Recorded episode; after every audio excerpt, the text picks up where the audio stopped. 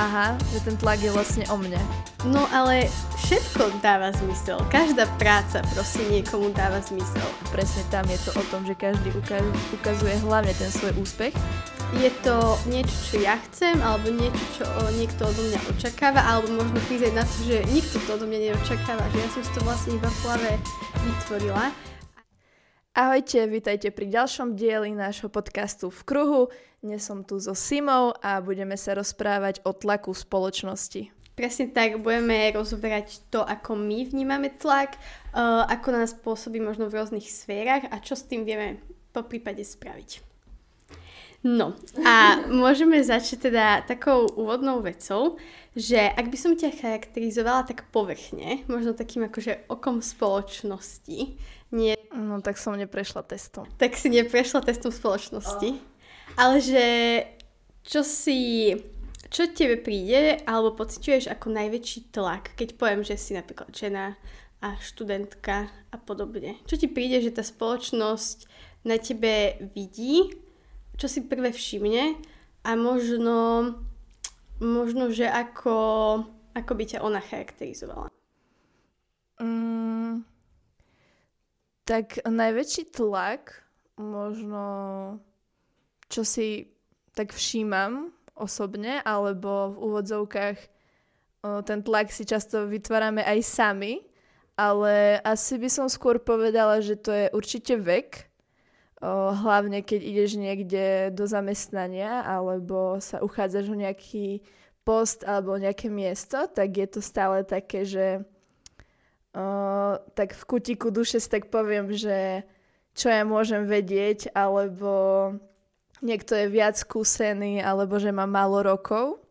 Ale potom na druhú stranu si poviem, že sú veci, mm, pri ktorých ten vek mm, je druhorady a vôbec nie je dôležitý. Čiže asi ten vek, to, že som žena, to si to neberiem ako nejakú prekážku alebo niečo, že by mi to nejak môj život uh, narúšalo alebo robilo menej ceným alebo niečo také ale možno vzhľad, že žena má nejako akože vyzerať a mala byť pekná aj na tom obraze a sa nejak prezentovať, nemala by byť možno veľmi maskulína alebo by sa mala obliekať žensky, mala by sa možno maľovať, ale nie až príliš veľa maľovať, len tak a asi to, no, že ten vek a vzhľad asi ženy, by som povedala. Mm-hmm, to je celkom sranda podľa mňa, lebo aj ja keď sa povie, že som žena, tak to nevnímam ako uh, nejaké negatívum, aj keď sa o tom veľmi veľa rozpráva a myslím si, že v niektorých sférach alebo v niektorých povolaniach je to určite uh, výraznejšie, ako napríklad to vnímame my dve. Ale ja to mám nejak tak vnútorne nastavené, že mi racionálne nepríde, že by to mohlo byť nejaké negatívum alebo nejaká ne- nevýhoda.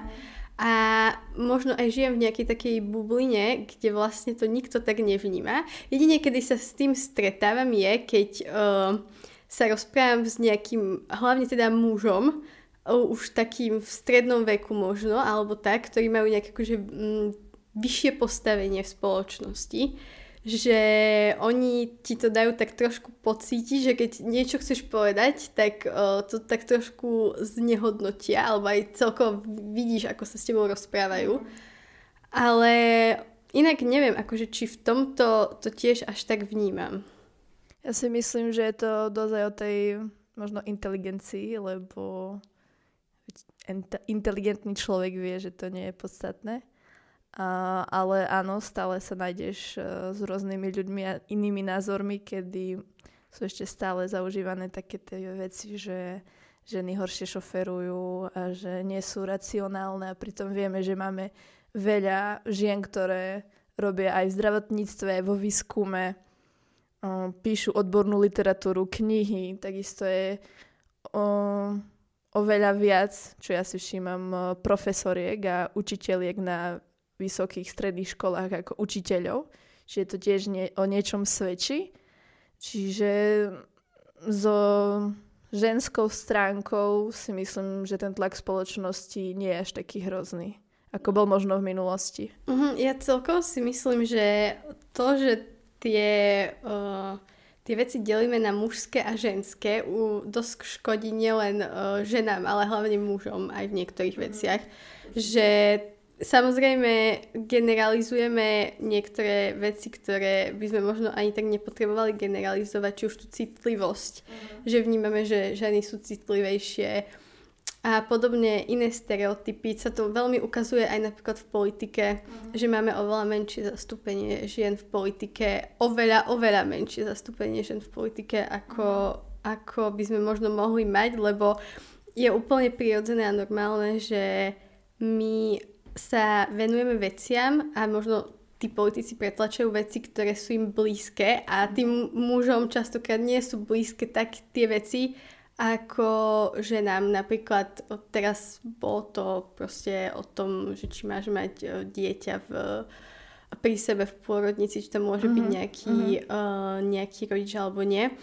A tam presne vidno, že niektoré veci možno uh, by prospelo, ak by boli vyrovnanejšie, lebo aj to zastúpenie žien v populácii je skoro vyrovnané. Neviem, či ešte nie dokonca vyššie, že tam je nejak 51 na 49, hej, takže to je tiež akože zaujímavé, že my to tak rozdeľujeme, ale v zásade to nikomu nejak to ako nenadržiava potom v reálnom živote, to nikomu nepomáha. Myslím si, že sa shodneme na tom, že či už je to ženská alebo mužská stránka, tak eh, by to nemalo hrať nejakú rolu, či už zamestnaní alebo v našich životoch. Ale o tom sme venovali celý diel nášho podcastu, ktorý sa volal Toxická maskulinita. Čiže mm, keby ste vedeli, chceli vedieť o tom možno viac, aj nejaké uh, odborné informácie a štatistiky, ako to je eh, s mužmi aj na Slovensku, tak si to určite pozrite. Tak a čo tá druhá časť toho uh, povrchného charakterizovania, že si študent, mladý človek a podobne. Ty už to trošku načrtla, že keby vnímaš možno to, že uh, ten vek mu je priamo umerný tvojim skúsenostiam a že asi sa na to takto pozeráš, ale tak možno ešte viac, ak by si to... Vieš čo, neviem to tak uh, zo všeobecniť, lebo som v skupine ľudí, ktorí sú všetci mladí a všetci sú nejakí kreatívci a sú aj zamestnaní um, v obore. A to, že sú mladí je práve že plus, keďže je to väčšinou práca na sociálnych sieťach alebo nejaká videotvorba, točenie. A vtedy väčšinou tie firmy práve že uprednostňujú mladých, lebo vedia, že sa v tom orientujú, čo je v nejakých možno trendoch, čo sa mladým páči, sú um, aj taký reprezentatívnejší, by som možno povedala, na tých sociálnych sieťach, že skôr si pozrie nejaké to video mladý človek od mladého človeka ako od možno nejakého staršieho pána.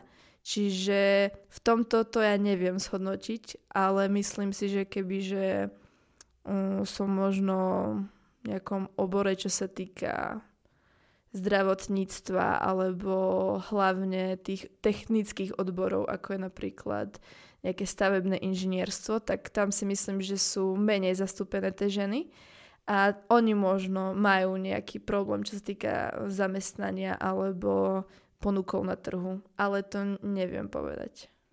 Lebo ja napríklad osobne Uh, vnímam tento tlak toho, že mladí ľudia a úspech uh-huh. ako možno najväčší tlak, ktorý mi tá spoločnosť dáva. A podľa mňa to veľmi súvisí s tým, v akej dobe žijeme a že t- moji rodičia určite nemali uh, taký tlak na ich výkon a na to, že čo majú možnosť dosiahnuť v nejakom štádiu svojho života, ako máme my.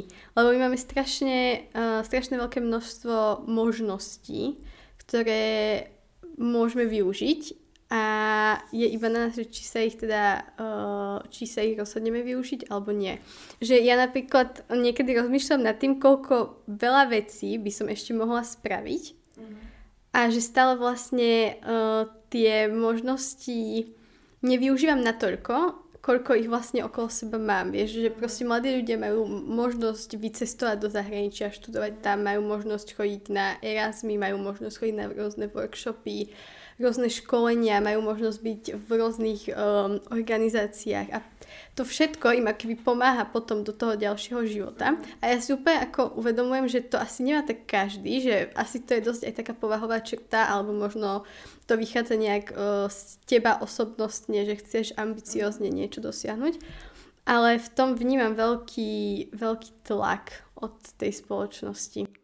No ja si myslím, že ten tlak si v prvom rade robíme sami, lebo sa častokrát porovnávame s úspešnými ľuďmi, ktorí možno um, sú starší od nás a možno majú niečo viac uh, za sebou ako my teraz. A napríklad sme v škole a študujeme a keď vidíme niekoho, kto um, sa v úvodzovkách vykašľa na školu a robí, neviem, s kryptomenami a cestuje a má uh, luxusné auto, tak si možno povieme, že má to nejaký zmysel, prečo vlastne študujem, keď on uh, neštuduje a, a pozrite sa, aký je úspešný, ale myslím si, že je dôležité uh, ostať trochu v realite a na zemi a uvedomiť si, že v úvodzovkách nie každý uh, má také šťastie, lebo ako nie je to o šťastie, to určite o drine a o práci, ale každý má iný potenciál v sebe, iné možnosti a iné aj skúsenosti, aj iných ľudí stretne, e, človek stretne za ten svoj život. Čiže to porovnávanie sa nie je nikdy pravdivé, lebo nevieme, čo je za tým, ako sa k tomu dostal.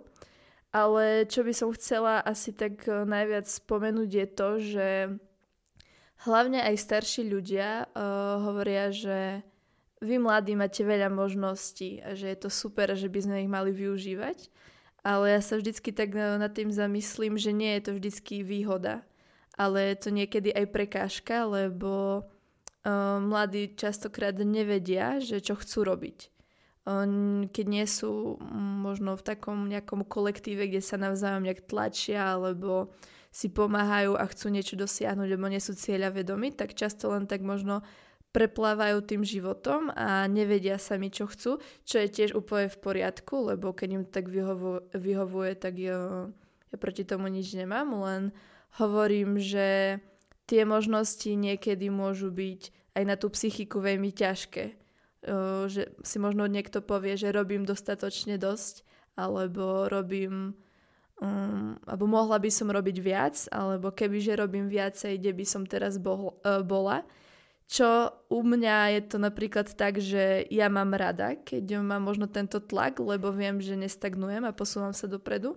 Ale keď niekto si to berie až príliš osobne a nemá to psychiku, tak verím, že mu to môže veľmi uškodiť, že sa cíti možno menej ceny. Čiže myslím si, že treba mať nad tým nadhľad a zobrať si z toho to dobré, ale určite sa neporovnávať a nemusíme teraz všetky možnosti využiť na svete. Nemôžem byť aj bas- najlepšia basketbalistka, aj najlepšia spevačka, aj doktorka popri tomu, len kvôli tomu, že môžem, tak nemusím ňou byť. No to je to, že mm, tým, že tá predchádzajúca generácia nemala toľko možností, tak možno uh, to bolo ľahšie povedať, že OK, tak aj keď budem proste robiť nejakú profesiu, ktorá možno v tejto dobe už nie je spoločnosťou až tak veľmi hájená, mm-hmm. tak uh, si povedali, že však ale ok, tak proste tak toto budem robiť, lebo však nebudem sa nad tým zamýšľať, tak mám prácu, mám proste kde byť, žiť a jesť a je to úplne v poriadku. A my sa na to pozeráme už takých viacerých obrazov a uhlov, že vlastne tak uh, asi to není iba o tom, že mám čo jesť a proste kde bývať, ale takisto sa pozerám na to, čo mi to prinesie. Uh-huh.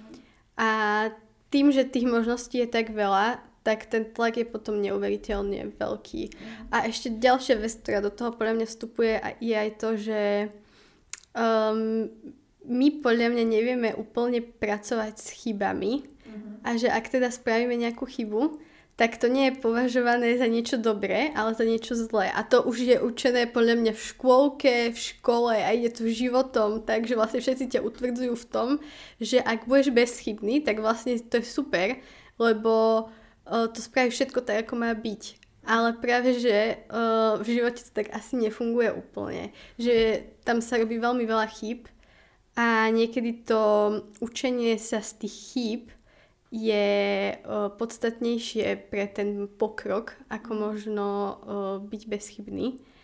Čiže by sme sa podľa mňa mali naučiť míliť. Alebo mm. tak ako keby... Miliť sa je ľudské. Áno. sa hovorí. Že nie, že by sme sa mali naučiť, ale možno dať tomu taký akože väčší priestor pre... Brať, že tie chyby sú súčasťou toho všetkého. Že nie je to niečo negatívne. Ako ja si myslím, že novou generáciou sa to zlepšuje, že si uvedomujeme viac, že tie chyby robí každý a je to niečo normálne. Myslím si, že možno aj od našich nejakých nadriadených alebo aj v škole tí učitelia častokrát vedia, že každý robí chyby a nemôže byť aj každý jednotkár, aj keď niekto na to zabúda.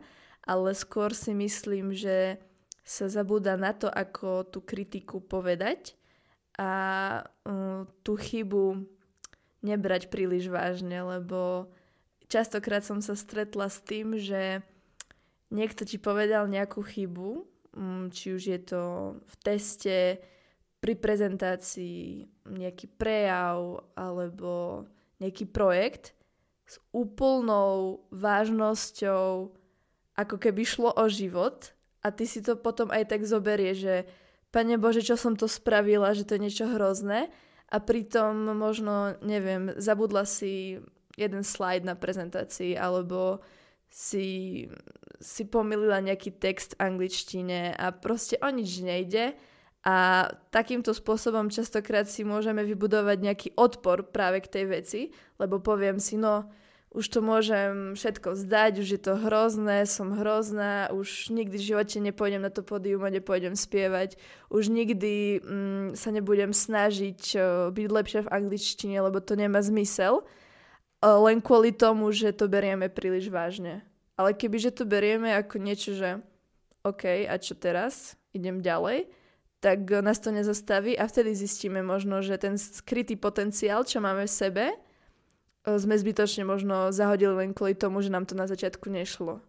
A ja mám takú teóriu, že áno, každý nemá rád, keď je to na začiatku ťažké, ale vždycky si poviem, že dobre, aj keď mi to teraz nejde, ale postupne sa vypracujem. Na začiatku je každý najhorší, že, že ten začiatok je vždycky ako keby, dajme tomu, takéto dno, od ktorého sa odkopávaš vždycky vyššie.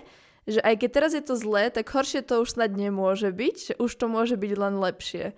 Čiže tie začiatky treba prijať, že sú najťažšie, ale proste praxou sa človek všetko naučí. No to je aj je to aj tým, že proste my tej chybe neprikladáme nejakú veľkú vážnosť v pozitívnom slova zmysle. Takže, hej, no lebo potom sa stáva aj to, že sa príliš sústredíme na to, že aby sme všetko do budúcnosti spravili dobre, aby som presne, keď ma, už som spravila niekde tú chybu, aby som ju už ďalej nerobila a budem robiť všetko preto, aby sa už ďalej neopakovala. Uh, ale potom zabudneš to, čo robíš teraz a že vlastne teraz žiješ ten život mm. a nevieš proste, čo sa stane o 5 mesiacov, o 5 rokov alebo o 50 rokov. Je to úplne mimo teba a uh, čítala som knihu, v ktorej bolo napísané, že uh, náš mozog si ani nevie predstaviť to, čo sa ešte nestalo alebo s čím nemá skúsenosť. Takže ty si proste predstavuješ všetky tie veci len na základe svojich skúseností. Takže je úplne jedno, že sa o niečo akoby bojíš, lebo tú vec, ktorá sa ti ešte nestala a možno sa stane o 5 rokov, si ani nevieš ty svojej hlave predstaviť. Je to proste nerealistické. Teraz mi napadol taký citát, ktorý neviem, kto napísal, ale... Mudrý človek. Uh, mudrý človek, uh, že naše ideály nám v skutočnosti lámu srdcia. A naše predstavy a to, čo považujeme za ideál, to na skutočnosti ničí. To, čo máme v hlave, že považujeme za niečo ideálne. A to je, myslím si, že úplná pravda, lebo nič nie je ideálne a častokrát na to zabudáme. A preto na túto otázku asi nikto nikdy neodpovie, ale zaujíma ma, ako to berieš ty, čo je podľa teba ideálny život. Hmm.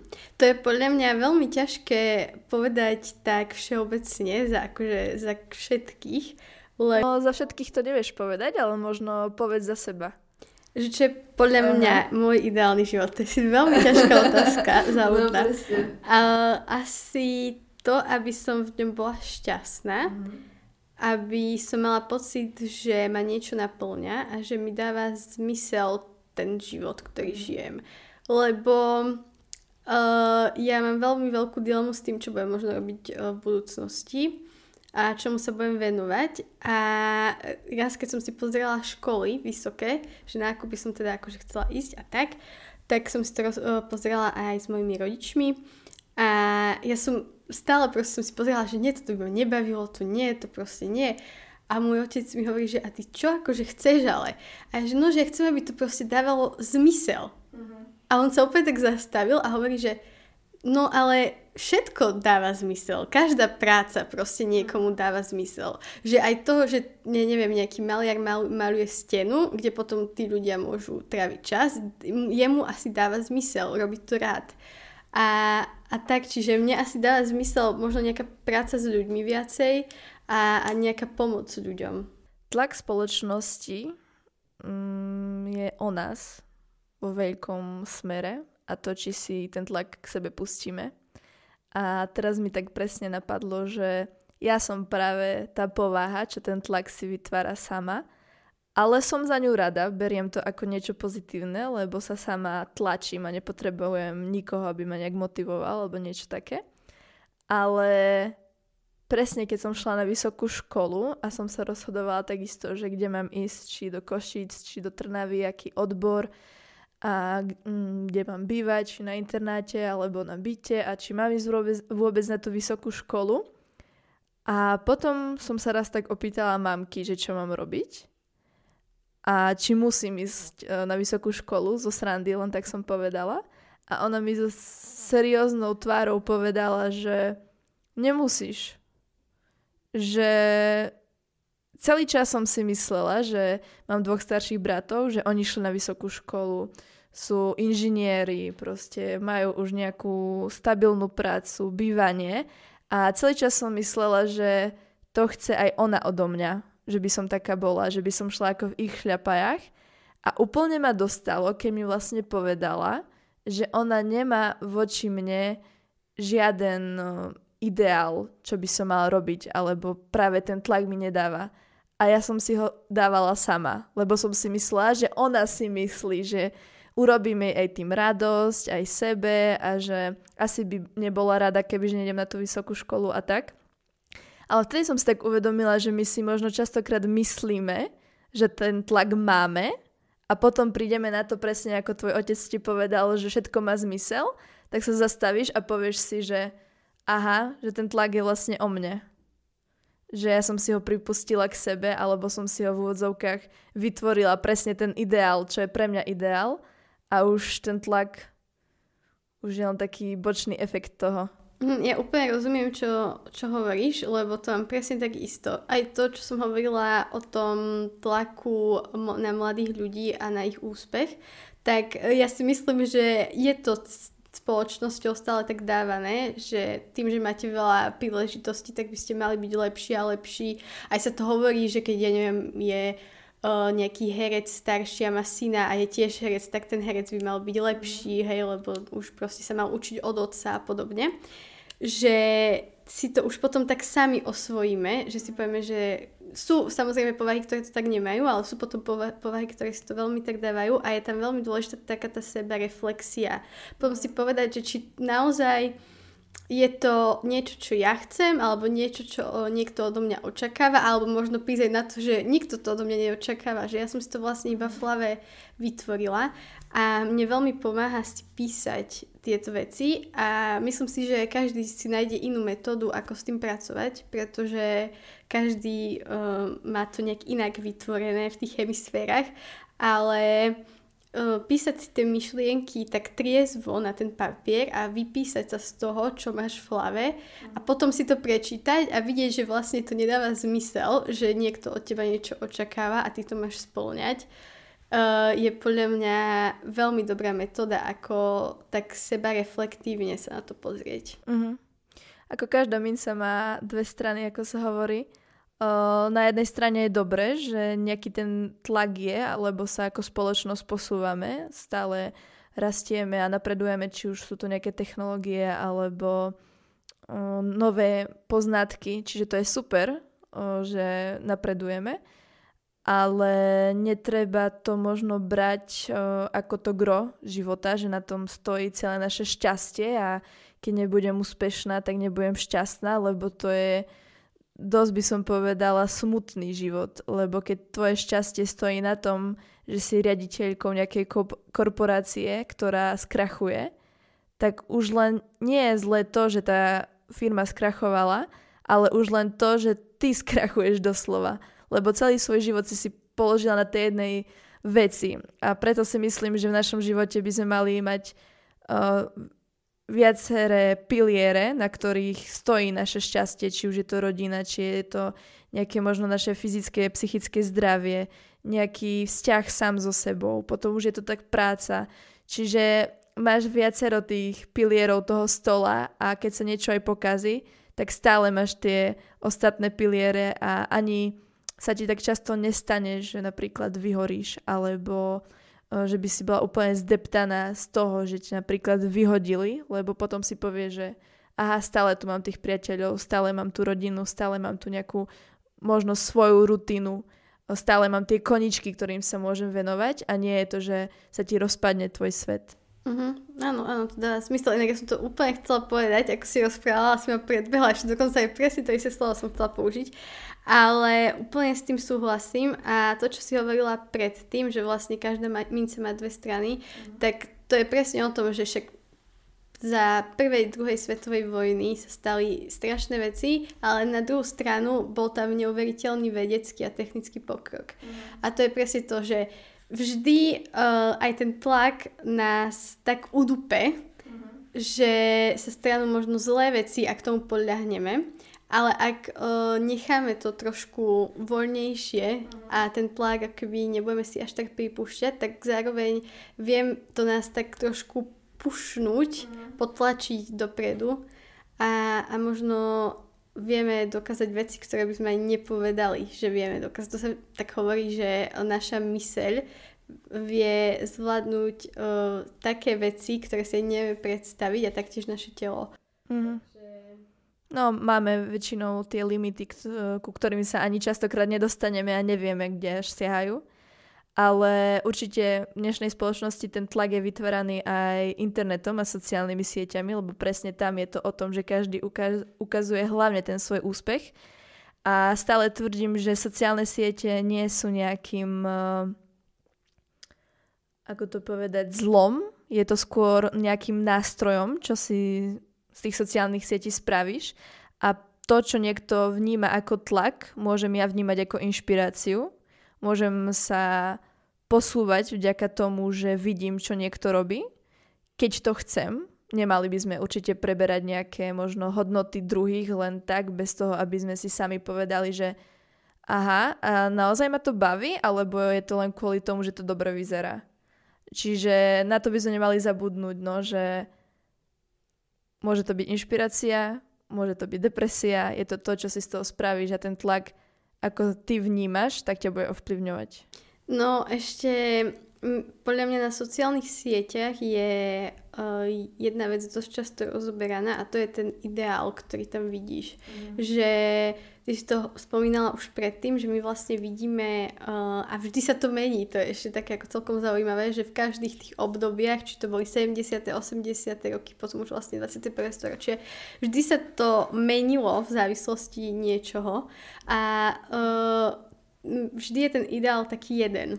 A podľa mňa by bolo veľmi pekné, ak by sa tie ideály uh, trošku zväčšili, alebo teda množstvom, že aby sme videli viacej tých vecí, ktoré môžeš nasledovať, lebo aj napríklad tým výzorom, jasne, ty môžeš vidieť niekoho a povedať si, že vyzerá úžasne, ale nikdy proste to nebude pro, pro, proporčne sedieť dokonale 100% tvojej genetickej predispozícii. Uh-huh. Že teraz je veľký ideál to, že uh, vyzeráš ako Kim Kardashian alebo, alebo Kylie alebo hoci kto, pretože majú uh, proste úzkej pás, veľké boky. To ale ešte stále to... ostalo? Ja si myslím, že to ešte je. Ešte je. Ja to nesledujem, tak neviem. No akože ani ja, ale myslím si, že ešte stále to akoby celkom je, alebo potom celkovo sa veľmi akože prihliada na to, aby bol že úzky pás a väčšie boky. Ono to je aj... Uh, historicky dané. Historicky, no. ale aj ako dáva to zmysel, hej, v tom, že keď tvrdilo sa, že keď má žena väčšie boky, tak akoby... Plodná. Plodná, áno, a bude sa jej ľahšie rodiť áno. a podobne.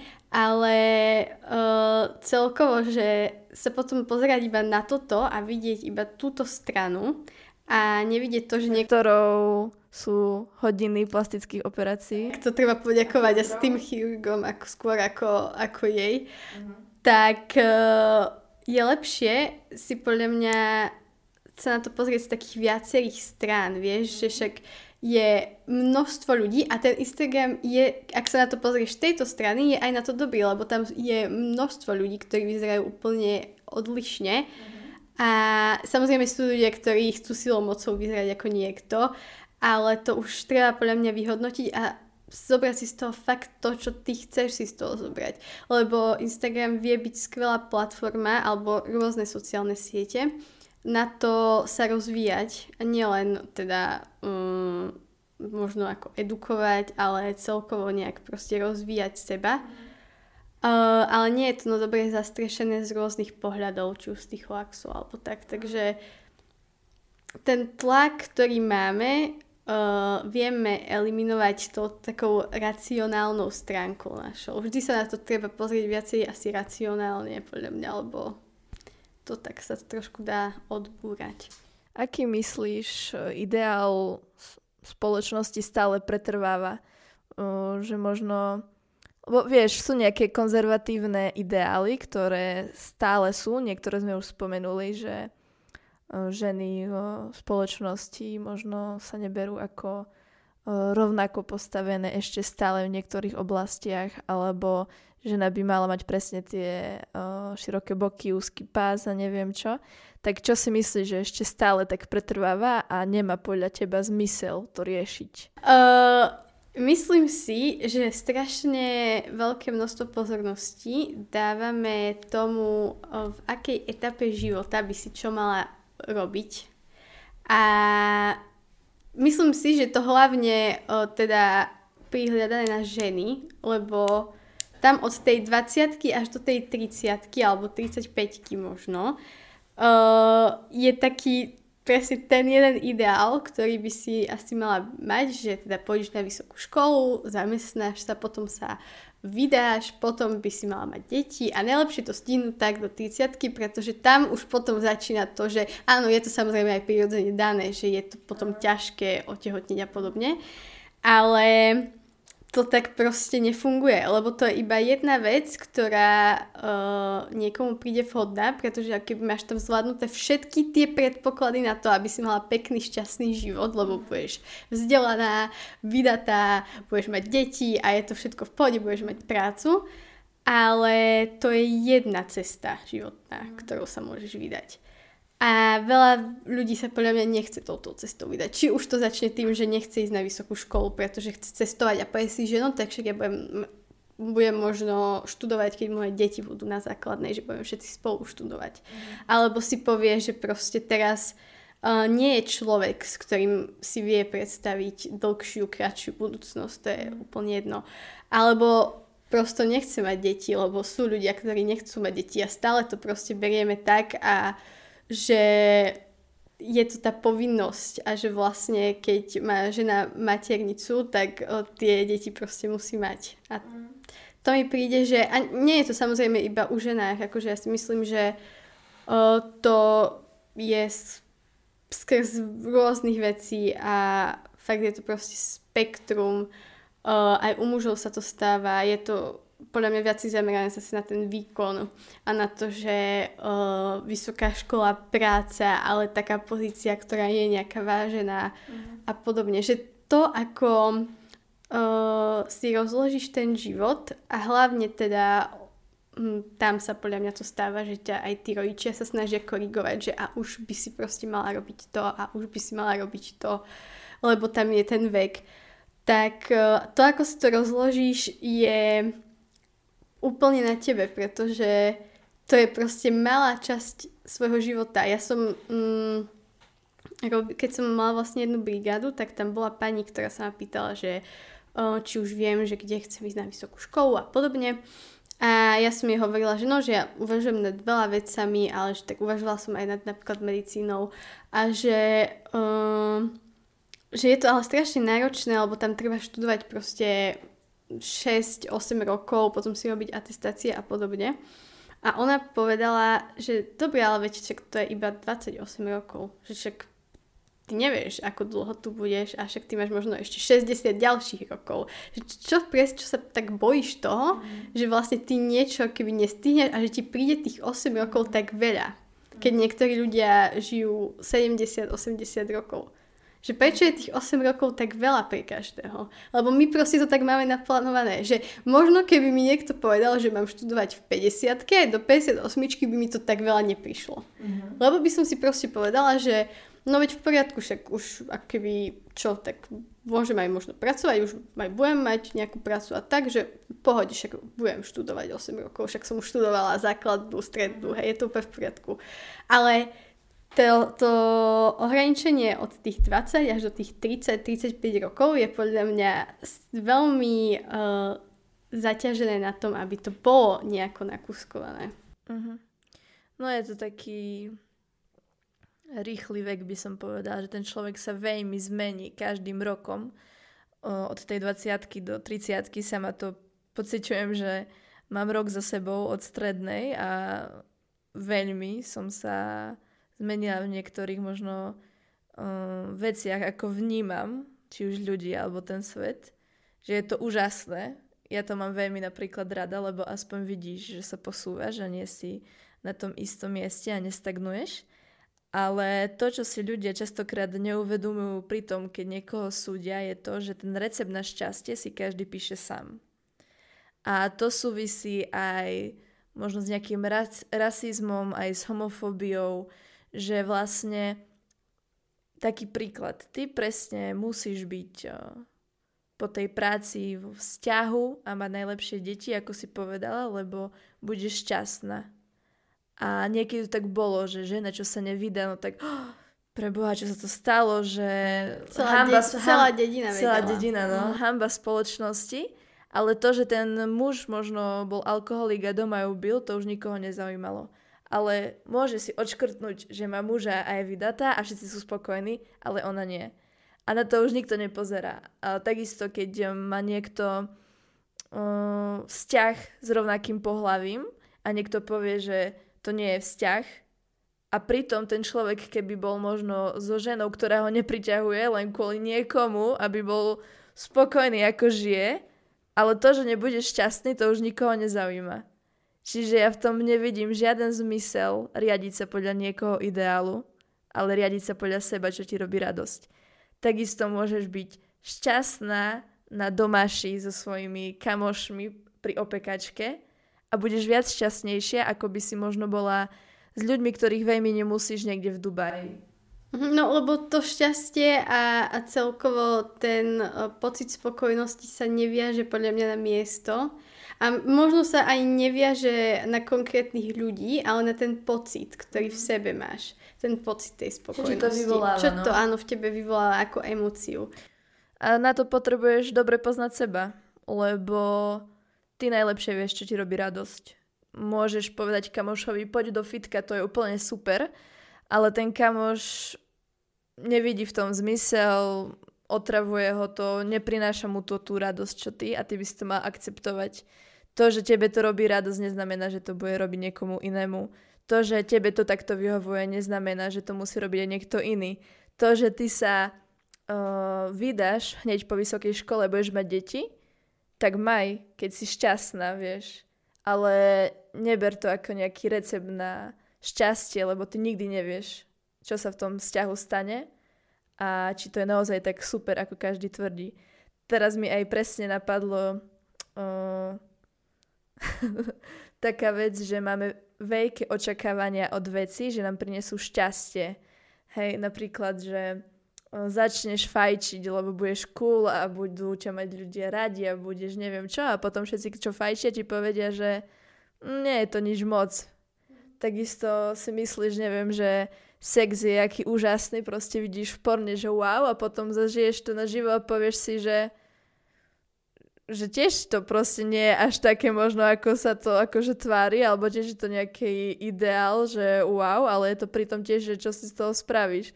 Takisto niekto povie, že wow, keď začneš cvičiť, tak budeš neviem čo šťastné najviac na svete. Áno, pomôže to tvojmu fyzickému aj možno psychickému zdraviu, ale možno niekto sa bude tým trápiť, že až príliš bude riešiť to, ako vyzerá. Čiže je to veľmi individuálne aj s tým šťastím aj všetkým a preto ten tlak spoločnosti by na to mal prihliadať, na tú individualitu a to, že nikdy nebudeme dokonali, nikdy nebudeme splňať uh, všetko, nejaké tie štandardy a tabuľky úspešnosti nikdy a myslím si, že je to v poriadku a nie je na tom nič zlé. Tá práca samého so sebou uh, je veľmi dôležitá, ale veľmi náročná, lebo ľudia si myslia, že oni keď budú so sebou pracovať rok, tak vlastne už si to môžu odfajknúť. Ale presne ako si povedala, že aj ten vek, tým ako proste starneme, sme starší a starší, uh, my sa veľmi meníme a ten mozog je plastický a prispôsobuje sa to závisí aj od toho, že s akými ľuďmi sa stretávame, a podobne a tam treba tú, práca, tú prácu teda uh, do nekonečna obnovovať. Je to proste proces nekonečný. A uh, ja som vlastne aj uh, písala článok mm. o mhm. tom, že uh, či žijeme ako generácia Z krajší a lepší život ako tá generácia pred nami. A podľa mňa vo veľa veciach áno, ale treba sa pozrieť na to aj, že ako sa s tým učíme pracovať. Či nás tá spoločnosť, ktorá nás tlačí, učí s tým tlakom spolu aj pracovať, alebo iba vytvára ten tlak. A je podľa mňa veľmi dôležité povedať to, že ak ten tlak je neúsnostný, tak je úplne v poriadku vyhľadať nejakú pomoc. Uh, a to, ako funguje terapia, sa rozbralo už v jednej epizóde. Takže to je pre mňa najlepšie riešenie, lebo nie všetci ľudia vedia zreflektovať a podľa mňa väčšina ľudí nevie zreflektovať sami. Lebo tam treba takéto uh, niekoho, ktorý sa pozrie na to z tej vyššej, uh, vyššieho uhla, áno, z tej vyššej perspektívy a, a nie je to pre neho tak osobné, ako napríklad pre nás. Uh-huh. No ako už si ma spomenula, je to stále o tej práci na sebe či si to pustíte k sebe, či vás to ovplyvní.